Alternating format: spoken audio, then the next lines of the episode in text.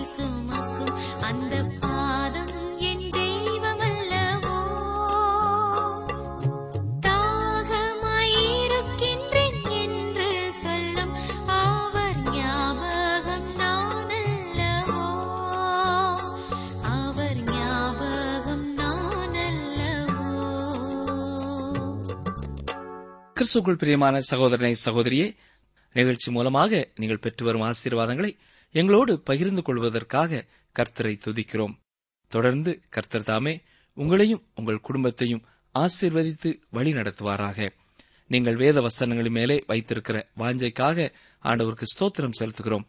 தொடர்ந்து கர்த்தருடைய வசனங்களை கேளுங்கள் அவருக்கு கீழ்ப்படியுங்கள். நிச்சயம் அவருடைய பரிபூர்ண ஆசீர்வாதத்தை பெற்றுக் கொள்வீர்கள் ஏசாய தீர்க்கதரிசியின் புத்தகம் ஐம்பத்தி மூன்றாம் அதிகாரத்தை தொடர்ந்து நாம் சிந்திக்கப் போகிறோம். மூன்றாம் வசனம் வாசிக்கிறேன். அவர் அசட்டை பண்ணப்பட்டவரும் மனுஷரால் புறக்கணிக்கப்பட்டவரும் துக்கம் நிறைந்தவரும் பாடு அனுபவித்தவருமாயிருந்தார். அவரை விட்டு நம்முடைய முகங்களை மறைத்துக் கொண்டோம். அவர் அசட்டை பண்ணப்பட்டு இருந்தார் அவரை எண்ணாமற் போனோம். இந்த முன் அவசனம் இயேசு கிறிஸ்துவின் பாடுகளை குறித்து பேசுகிறது. அவர் துக்கம் நிறைந்தவரும் பாடு அனுபவித்தவருமாயிருந்தார். அதாவது உலகத்திலே அவர் இருந்தபொழுது மகிழ்ச்சியற்ற மனிதனாக காணப்பட்டார். சில வசனங்கள் அவருடைய கண்ணீரையும் துக்கத்தையும் வெளிப்படுத்தி இதை உறுதி செய்கிறது. ஆனால் இங்கே ஒரு காரியத்தை நாம் கவனித்தால் இந்த முடிவிலே சில மாற்றங்களை நாம் செய்ய வேண்டியது இருக்கும் நான்காம் வசனத்தை பாருங்கள். மெய்யாகவே அவர் நம்முடைய பாடுகளை ஏற்றுக்கொண்டு நம்முடைய துக்கங்களை சுமந்தார். நாமோ அவர் தேவனால் அடிப்பட்டு வாதிக்கப்பட்டு சிறுமைப்பட்டவரென்று எண்ணினோம். அவர் நமக்காகத்தான் இந்த பாடுகளையும் துக்கங்களையும் சுமந்தாரே ஒழிய அவருக்காக அல்ல. இந்த பாடுகள் அவருடையவைகள் அல்ல. அவர் பூமியில இருந்த நாட்களிலே தன்னுடைய ஊழியத்திலே மிகவும் மகிழ்ச்சி நிறைந்தவராக முக மலர்ச்சியுடன் காணப்பட்டார். எப்படி சொல்லுகிறீர்கள் என்று கேட்கிறீர்களா? எபிரேயர் பனிரெண்டாம் அதிகாரம் இரண்டாம் வசனத்திற்கு வாருங்கள். அங்கே அவர் தமக்கு முன் வைத்திருந்த சந்தோஷத்தின் பொருட்டு சிலுவையை சகித்தார் என்று சொல்லப்பட்டிருக்கிறது. அவர் சிலுவையிலே அறையப்படும் போதும் அதை சந்தோஷமாக நமக்காக ஏற்றுக்கொண்டார்.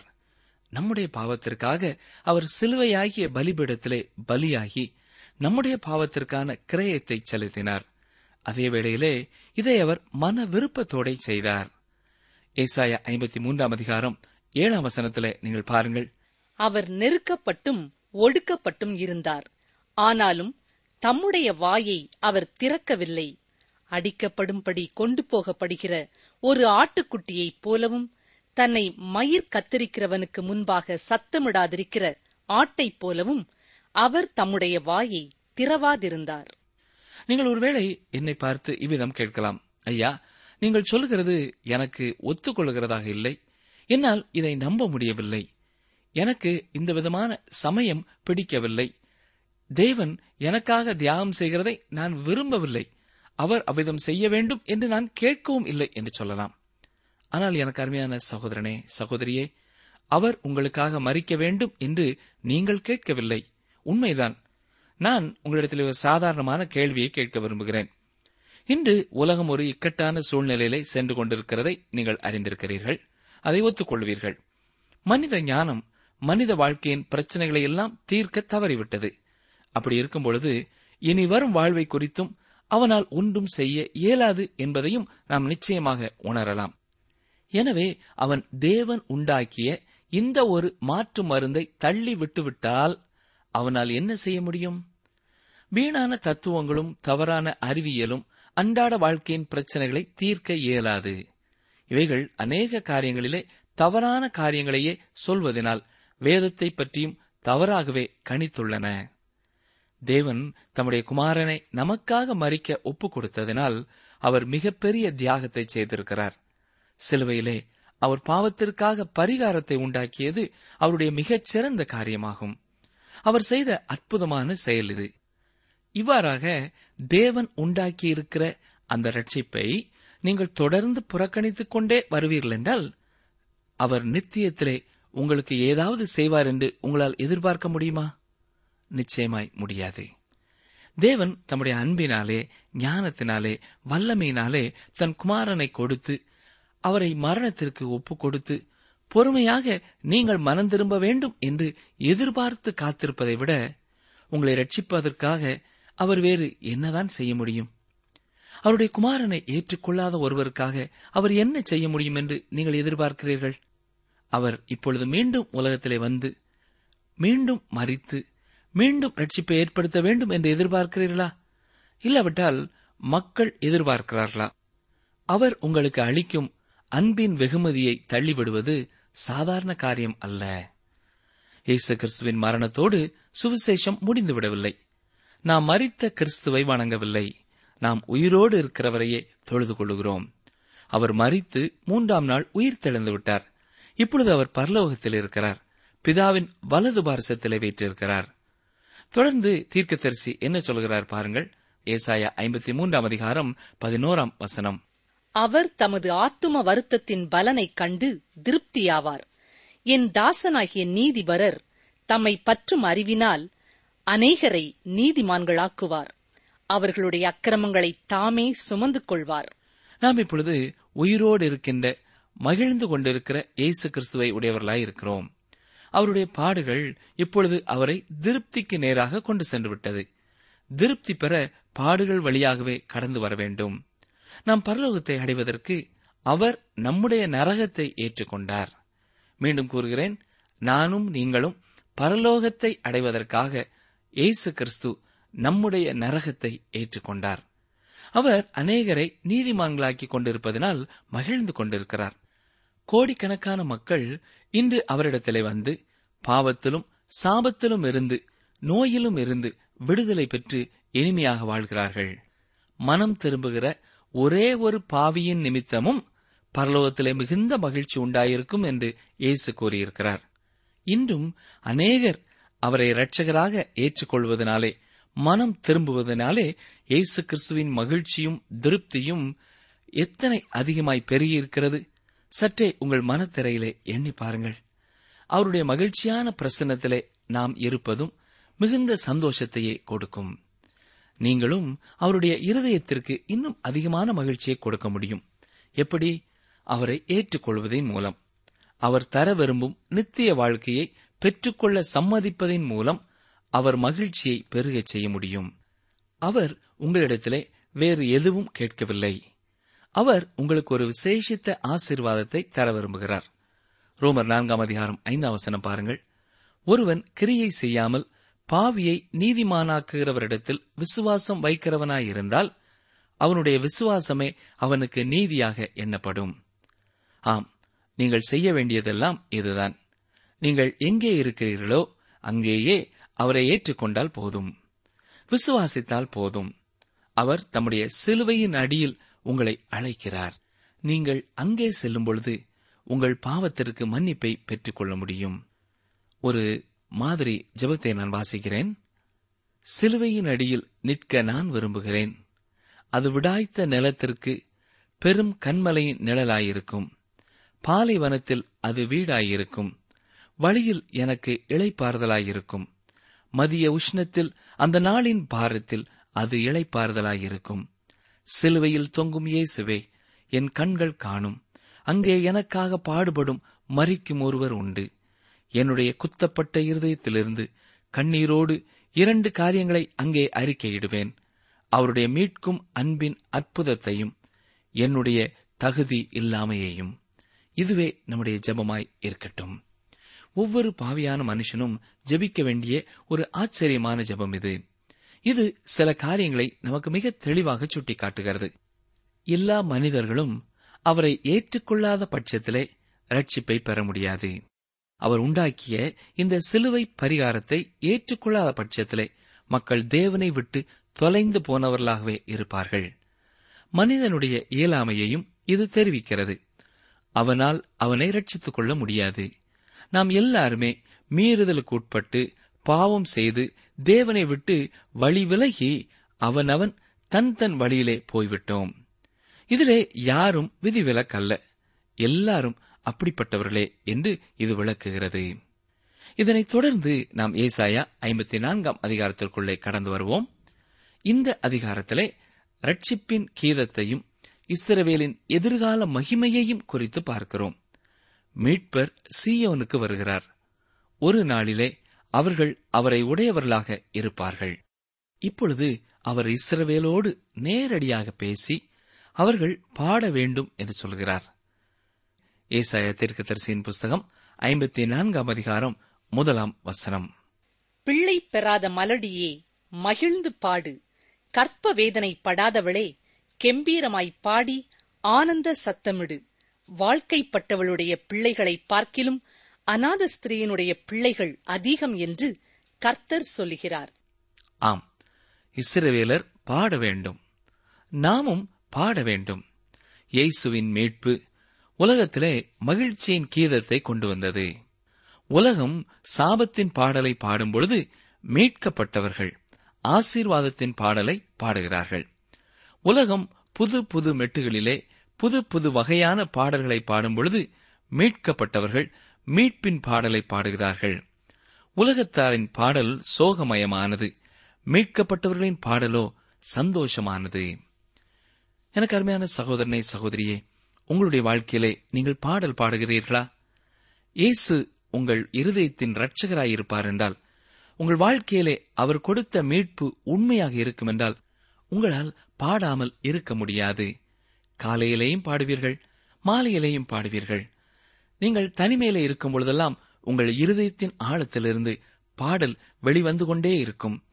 அநேகர் கிறிஸ்துவை ஏற்றுக்கொண்டவர்கள் அதிகாலையிலே அவருடைய பாதத்திலே அவரை தொழுது கொள்ளும்படியாய் சேரும் பொழுதெல்லாம் கர்த்தர் அநேகருக்கு புதிய புதிய பாடல்களை கொடுத்து கொண்டே இருக்கிறார். உங்களுடைய வாழ்க்கையிலேயும் அவர் கொடுத்த பாடல்களை நீங்கள் பாடுங்கள். அநேகருக்கு கற்றுக் கொடுங்கள். மற்றவர்களுடைய வாழ்க்கையிலே கர்த்தர் கொடுத்த பாடல்களையும் பாடி மீட்பின் சந்தோஷத்தை வெளிப்படுத்திக் கொண்டே இருங்கள். மீட்கப்பட்டவர்கள் பூமியில் இருந்தாலும் பரலோகத்திலே இருந்தாலும் அவர்கள் மீட்பின் பாடலை பாடுவார்கள். வெளிப்படுத்தின விசேஷம் ஐந்தாம் அதிகாரம் ஒன்பது பத்தாம் வசனங்களை பாருங்கள். தேவரீர் புஸ்தகத்தை வாங்கவும் அதன் முத்திரைகளை உடைக்கவும் பாத்திரராயிருக்கிறீர். ஏனெனில் நீர் அடிக்கப்பட்டு சகல கோத்திரங்களிலும் பாஷைக்காரரிலும் ஜனங்களிலும் ஜாதிகளிலுமிருந்து எங்களை தேவனுக்கென்று உம்முடைய இரத்தத்தினாலே மீட்டுக்கொண்டு எங்கள் தேவனுக்கு முன்பாக எங்களை ராஜாக்களும் ஆசாரியர்களுமாக்கினீர். நாங்கள் பூமியிலே அரசாளுவோம் என்று புதிய பாட்டை பாடினார்கள். இங்கே ஒரு தெளிவான ஓவியத்தை பார்க்கிறோம். வெளிப்படுத்தின விசேஷத்திலே சபை குறிக்கப்படுகிறது. இங்கே ஏசாயா ஐம்பத்தி நான்காம் அதிகாரத்திலே இஸ்ரவேல் தேசம் குறிக்கப்படுகிறது. சபையானது கற்புள்ள கன்னிகையாக சொல்லப்படுகிறது. இஸ்ரவேலோ மீண்டும் சேர்த்துக் கொள்ளப்பட்ட மனைவியாக சொல்லப்படுகிறது. பிள்ளை பெறாத மல்லடியே என்று வசனம் சொல்கிறது. முன்பு இஸ்ரவேல் தேசம் மல்லடியாக இருந்தது. சாராளின் வாழ்வை இதற்கு ஒப்பிடலாம். அவள் எண்பது வயது வரை பிள்ளை இல்லாமல் மலடியாக இருந்தாள். ஆனால் மல்லடியான அவளை தேவன் பிள்ளை பெறச் செய்தார். அவளிடமிருந்து உருவான கோடிக்கணக்கான ஜனங்களை சற்றே சிந்தித்து பார்த்தால் ஆச்சரியமாயிருக்கிறது இல்லையா? ஏசாயா தீர்க்கதரிசியின் புஸ்தகம் ஐம்பத்தி மூன்றாம் அதிகாரத்திலே நாம் பார்த்த இயேசு கிறிஸ்துவின் சிலுவை பாடுகளுக்கு பின்பு ஏசாயா ஐம்பத்தி நான்காம் அதிகாரம் முதலாம் வசனத்திலே பாடு என்று சொல்லுகிறார். இயேசு மறித்து உயிர்த்ததினாலே பாட வேண்டும். இஸ்ரேவேல் மக்கள் பாட வேண்டும். என்று தேவன் அழைப்பு கொடுக்கிறார். ஆனால் இஸ்ரவேலர் இன்று தங்கள் தேசத்திலே பாடுகிறதில்லை. புலம்பல் சுவரிலே போய் புலம்பிக் கொண்டிருக்கிறார்கள். முன்பு இஸ்ரவேல் பிள்ளை பெறாத மலடியாக இருந்தது. எதிர்காலத்திலே அதனுடைய கற்ப வேதனை முடிந்து போகும். இதுவரை அதனுடைய கற்ப வேதனை வெறும் காற்றையே பிறப்பித்தது. மலையானது கற்ப வேதனைப்பட்டு எலியை பிறப்பிப்பது போல இஸ்ரவேல் காணப்படுகிறது. ஆனால் இதன் எதிர்காலம் மகிமையானது பிரியமானவர்களே. அதற்கு அநேக பிள்ளைகள் இருக்கப் போகிறார்கள். தொடர்ந்து ஏசாயா ஐம்பத்தி நான்காம் அதிகாரம் இரண்டாம் வசனம் வாசிக்கிறேன். உன் கூடாரத்தின் இடத்தை விசாலமாக்கு. உன் வாசஸ்தலங்களின் திரைகள் விரிவாகட்டும். தடை செய்யாதே. உன் கயிறுகளை நீளமாக்கி உன் முளைகளை உறுதிப்படுத்து. வாக்கு கொடுத்த பூமியிலே அநேகம் பகுதிகளை புறஜாதியார் என்று பிடித்து வைத்திருக்கிறார்கள். கடந்த பல்லாண்டு காலமாக அது அவர்களுடைய வசத்திலே இருக்கிறது. அவர்கள் அந்த இடங்களிலிருந்து வெளியேற வேண்டியது இருக்கிறது. இன்றைய உலகத்தின் பிரச்சனை இதுதான். அதாவது தனி நபர் மட்டுமல்லாது நாடுகளும் பிறருடைய நிலங்களை கைப்பற்றவே முயற்சிக்கிறது. நில ஆக்கிரமிப்பு செய்யவே விரும்புகிறார்கள். இதுவே பிரச்சனைகளுக்கு அடிப்படை. மனிதர்களுடைய மண் ஆசைக்கு அளவே இல்லை. அதுவே போர்களை உண்டாக்குகிறது. அதுவே யுத்தங்களை உருவாக்குகிறது. இப்பொழுது ஏசாய ஐம்பத்தி நான்காம் அதிகாரம் ஐந்தாம் வசனத்தை பாருங்கள். உன் சிருஷ்டிகரே உன் நாயகர். சேனைகளின் கர்த்தர் என்பது அவருடைய நாமம். இஸ்ரவேலின் பரிசுத்தர் உன் மீட்பர். அவர் சர்வ பூமியின் தேவன் எனப்படுவார். அந்நாளிலே அவர்களை மீட்கப்பட்டவர்கள் என்பதை விட சொந்தமானவர்களாக அவர் கொள்ளுவார். தொடர்ந்து ஆறாம் வசனத்தையும் பாருங்கள். இங்கே இஸ்ரவேல் விபச்சாரத்தை நிமித்தம் தள்ளப்பட்ட விவாகரத்து செய்யப்பட்ட மனைவியைப் போல காணப்படுகிறது. ஏசாயா ஐம்பத்தி நான்கு ஆறு. கைவிடப்பட்டு மனம் நொந்தவளான ஸ்திரீயைப் போலவும் இளம் பிராயத்தில் விவாகம் செய்து தள்ளப்பட்ட மனைவியைப் போலவும் இருக்கிற உன்னை கர்த்தர் அழைத்தார் என்று உன் தேவன் சொல்லுகிறார். இன்று இஸ்ரவேல் தேசம் இருக்கிற நிலைமையைத்தான் ஏசாயா தீர்க்கதரிசி உருவகமாக முன்பே சொல்லியிருக்கிறார். தொடர்ந்து ஏழாம் வசனத்தையும் பாருங்கள். இமைப்பொழுது உன்னை கைவிட்டேன். ஆனாலும் உருக்கமான இரக்கங்களால் உன்னை சேர்த்துக் கொள்வேன். அந்நாளிலே இஸ்ரவேலும் நாமும் திரும்பி பார்த்து தேவன் நம்மை கைவிட்டிருந்த சில சூழ்நிலைகளை நோக்கி பார்ப்போம். எவ்வளவு மோசமான நிலைமையிலே சில வேளைகளிலே நம்முடைய சூழ்நிலைகள் இருந்தது என்பதை எண்ணி பார்ப்போம். அப்போசல் நாய பவுல் சொல்கிறது போல அது சீக்கிரத்தில் நீங்கி போகும் லேசான நம்முடைய உபத்திரவம் போன்று அப்பொழுது நமக்கு காணப்படும். இந்த பாடுகள் மிகவும் அதிகமான நித்திய கன மகிமையை உண்டாக்குகிறதா இருக்கிறது. ஆகவே நாம் காணப்படுகிறவைகள் மீது அதிக கவனத்தை செலுத்தாமல் காணப்படாதவைகளான நித்தியமானவைகள் மீது நம்முடைய கவனத்தை அதிகமாக செலுத்த வேண்டியது அவசியமானதாய் இருக்கிறது. எனக்கு அருமையான சகோதரனே சகோதரியே இந்நாட்களிலே நீங்கள் கடந்து வரும் பாடுகள் துன்பங்கள் துயரங்கள் இனி வெளிப்பட போகும் மகிமைக்கு ஒத்தவைகள் அல்ல என்பதை சற்றே எண்ணி பாருங்கள். இந்த கடினமான காலங்களிலே கர்த்தரையே முழுமையாக நீங்கள் நம்புங்கள். அவரையே நீங்கள் பரிபூரணமாக சார்ந்து கொள்ளுங்கள். அவரே உங்களுக்கு இக்கட்டு காலத்திலே ஏற்ற துணையாயிருக்கிறார். இந்த பாடுகளின் மத்தியிலேயும் அவருடைய பிரசனத்தை உணர்ந்து இந்த உபத்திரவம் சீக்கிரமாய் நீங்கி போகும் லேசான உபத்திரவம் என்று அப்போசல்நாய பவுலோடு கூட சேர்ந்து சொல்லுங்கள். இந்த பாடுகள் நிறைந்த காலத்திலே வேத வசனங்கள் மூலமாக ஆவியானவர் உங்களுக்கு சொல்லுகிற ஒவ்வொரு வார்த்தைக்கும் நீங்கள் கீழ்ப்படியுங்கள். இரண்டு குருந்தியர் நான்காம் அதிகாரம் பதினேழு பதினெட்டாம் வசனங்களை வாசிக்கிறேன். மேலும் காணப்படுகிறவைகளை அல்ல காணப்படாதவைகளை நோக்கி இருக்கிற நமக்கு அதி சீக்கிரத்தில் நீங்கும் லேசான நம்முடைய உபத்திரவம் மிகவும் அதிகமான நித்திய கன மகிமையை உண்டாக்குகிறது. ஏனெனில் காணப்படுகிறவைகள் அனித்தியமானவைகள் காணப்படாதவைகளோ நித்தியமானவைகள். தொடர்ந்து ஏசாயா ஐம்பத்தி நான்காம் அதிகாரத்திற்கு வாருங்கள். பத்தாம் வசனம். மலைகள் விலகினாலும் பர்வதங்கள் நிலை பெயர்ந்தாலும் என் கிருபை உன்னை விட்டு விலகாமலும் என் சமாதானத்தின் உடன்படிக்கை நிலை பெயராமலும் இருக்கும் என்று உன்மேல் மனதுருகுகிற கர்த்தர் சொல்கிறார். தேவன் ஆபிரகாமோடும் ஈசாக்கோடும் யாக்கோபோடும் செய்து கொண்ட உடன்படிக்கையை அவர் முறித்து விடுவார் என்று நினைப்பீர்கள் என்றால் உங்கள் எண்ணம் தவறானது. அவர் தமது உடன்படிக்கையை முறிப்பதில்லை. அவர் ஒருபொழுதும் உடன்படிக்கையை மாற்றுவதும் இல்லை இந்த நிகழ்ச்சியை கேட்டுக்கொண்டிருக்கிற எனக்கு அருமையான சகோதரனே சகோதரியை உங்களுடைய வாழ்க்கையிலேயும் ஆண்டவர் வாக்குத்தத்தங்களை கொடுத்திருப்பார் என்றால் உங்களோடு உடன்படிக்கை பண்ணியது உண்மை என்பதை நீங்கள் அறிந்திருப்பீர்கள் என்றால் இக்காலத்திலே நீங்கள் கடந்து வரும் சூழ்நிலைகளை பார்த்து நீங்கள் சோர்ந்து போக வேண்டிய அவசியமில்லை. ஏனென்றால் மலைகள் விலகினாலும் பர்வதங்கள் நிலை பெயர்ந்தாலும் என் கிருபை உன்னை விட்டு விலகாமலும் என்று சொல்லியிருக்கிறார். அவருடைய கிருபை நம்முடைய தகுதியை பார்த்து உண்டானது அல்ல.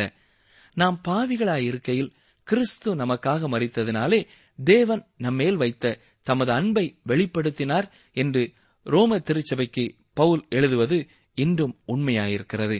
நம்மேலே அவர் அக்கறை உள்ளவராக கரிசனை உள்ளவராக கிருபை நிறைந்தவராய் இருப்பதனாலே இக்காலத்து பாடுகள் சீக்கிரமாய் விலகி போகும் என்ற நிச்சயத்தோடும் உறுதியோடும் நாம் அவரை சார்ந்து கொள்ள முடியும்.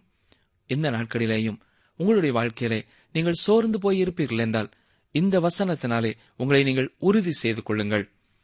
என் சமாதானத்தின் உடன்படிக்கை நிலை பெயராமல் இருக்கும் என்று உங்கள் மேலே மனதுருகுகிற கர்த்தர் சொல்கிறார். அவர் கொடுத்த வாக்கை அவர் மாற்றுவதில்லை. தொடர்ந்து ஏசாய ஐம்பத்தி நான்காம் அதிகாரம் பதினோராம் வசனத்தை பாருங்கள். சிறுமைப்பட்டவளே பெருங்காற்றில் அடிப்பட்டவளே தேற்றரவற்றவளே இதோ நான் உன் கல்லுகளை பிரகாசிக்கும்படி வைத்து நீல ரத்தினங்களை உன் அஸ்திபாரமாக்கி. இப்பொழுது தேவன் இஸ்ரவேலை தேற்ற ஆரம்பிக்கிறதை நாம் பார்க்கிறோம். ஆகவே இஸ்ரவேல் மகிழ்ந்திருக்கும். நிகழ்ச்சியை கேட்டுக்கொண்டிருக்கிற உங்களையும் இன்றைக்கு இந்த வசனங்களின் மூலமாக ஆண்டவர் தேற்றுகிறார். நீங்கள் சோர்ந்து போய் இருப்பீர்கள் என்றால் கர்த்தருக்குள்ளே உங்களை திடப்படுத்திக் கொள்ளுங்கள். உங்களுக்காக அவர் கொடுக்கும் இந்த வாக்குறுதிகளை நீங்கள் மீண்டும் ஒருமுறை உறுதி செய்து கொள்ளுங்கள். தொடர்ந்து பாருங்கள் ஏசாயா ஐம்பத்தி நான்காம் அதிகாரம் பதிமூன்றாம் வசனம். உன் பிள்ளைகள் எல்லாரும் கர்த்தரால் போதிக்கப்பட்டிருப்பார்கள். உன் பிள்ளைகளுடைய சமாதானம் பெரிதாயிருக்கும். எத்தனை அருமையான ஒரு வாக்குத்தத்தம் இது இல்லையா? அந்நாளிலேயும் தேவனை பற்றி அறிகிற அறிவினாலே பூமி நிறைந்திருக்கும். எல்லாரும் தேவ அறிவும் அனுபவமும் பெற்றிருப்பார்கள். இது அவர்களுடைய வாழ்க்கையிலையும் அவர்கள் பிள்ளைகளுடைய வாழ்க்கையிலையும் சமாதானத்தை கொண்டு வரும். எனக்கு அருமையான சகோதரனை சகோதரியே இந்நாட்களிலே உங்களுடைய பிள்ளைகளை குறித்த வருத்தத்தோடும் கவலையோடும் வேதனையோடும் பாரத்தோடு இருக்கிறீர்களா? நீங்கள் கலங்காதிருங்கள். தேவனாகிய கர்த்தர் உங்களை அறிந்திருக்கிறார். உங்கள் பிள்ளைகளுடைய வாழ்க்கையை பரிபூரணமாக அறிந்திருக்கிறார். அவர்களுடைய எதிர்காலத்தையும் அவர் ஒருவரை தெளிவாய் இன்றும் பார்க்கிறவராயிருக்கிறார். ஆனபடினாலே தான் கலங்குகிற உங்களை பார்த்து உங்கள் பிள்ளைகள் எல்லாரும் கர்த்தரால் போதிக்கப்பட்டிருப்பார்கள் என்று சொல்கிறார். அதை நினைத்து அவருக்கு ஸ்தோத்திரம் செலுத்துங்கள். உங்கள் பிள்ளைகளுடைய சமாதானம் பெரிதாயிருக்கும். நீங்கள் எதிர்பார்க்கிறபடி அல்ல அதைவிட பெரிய சமாதானத்தை கர்த்தர் உங்கள் பிள்ளைகளுக்கு அருளுவேன் என்று சொல்கிறார். ஏசாயா ஐம்பத்தி நான்காம் அதிகாரம் பதினாலாம் வசனத்தை பாருங்கள். நீதியினால் ஸ்திரப்பட்டிருப்பாய் கொடுமைக்கு தூரமாவாய் பயமில்லாதிருப்பாய். திகிலுக்கு தூரமாவாய். அது உன்னை அணுகுவதில்லை. தொடர்ந்து பதினேழாம் வசனத்தை வாசிக்கிறேன். உனக்கு விரோதமாய் உருவாக்கப்படும் எந்த ஆயுதமும் வாய்க்காதே போம். உனக்கு விரோதமாய் நியாயத்தில் எழும்பும் எந்த நாவையும் நீ குற்றப்படுத்துவாய். இது கர்த்தருடைய ஊழியக்காரரின் சுதந்திரமும். என்னால் உண்டான அவர்களுடைய நீதியுமாய் இருக்கிறதென்று கர்த்தர் சொல்லுகிறார். கடந்த காலத்திலேயும் இந்நாட்களிலேயும் தேவன் இஸ்ரவேல் தேசத்திற்கு எதிரானவர்களுக்கு எதிராகவே இருக்கிறார். தேவனால் தெரிந்தெடுக்கப்பட்ட இஸ்ரவேல் தேசத்திற்கு எதிரானவர்கள் இதுவரை செழித்ததில்லை. இதற்கு எடுத்துக்காட்டாக பார்வோனையும் ஆமானையும் ஏரோதையும் சொல்ல முடியும். இன்றைய நவீன காலத்திலேயும் யூதர்களுக்கு எதிராக எழும்பினவர்கள் வீழ்ச்சியுற்றார்கள் என்பதை நீங்கள் வரலாற்றிலே காண முடியும்.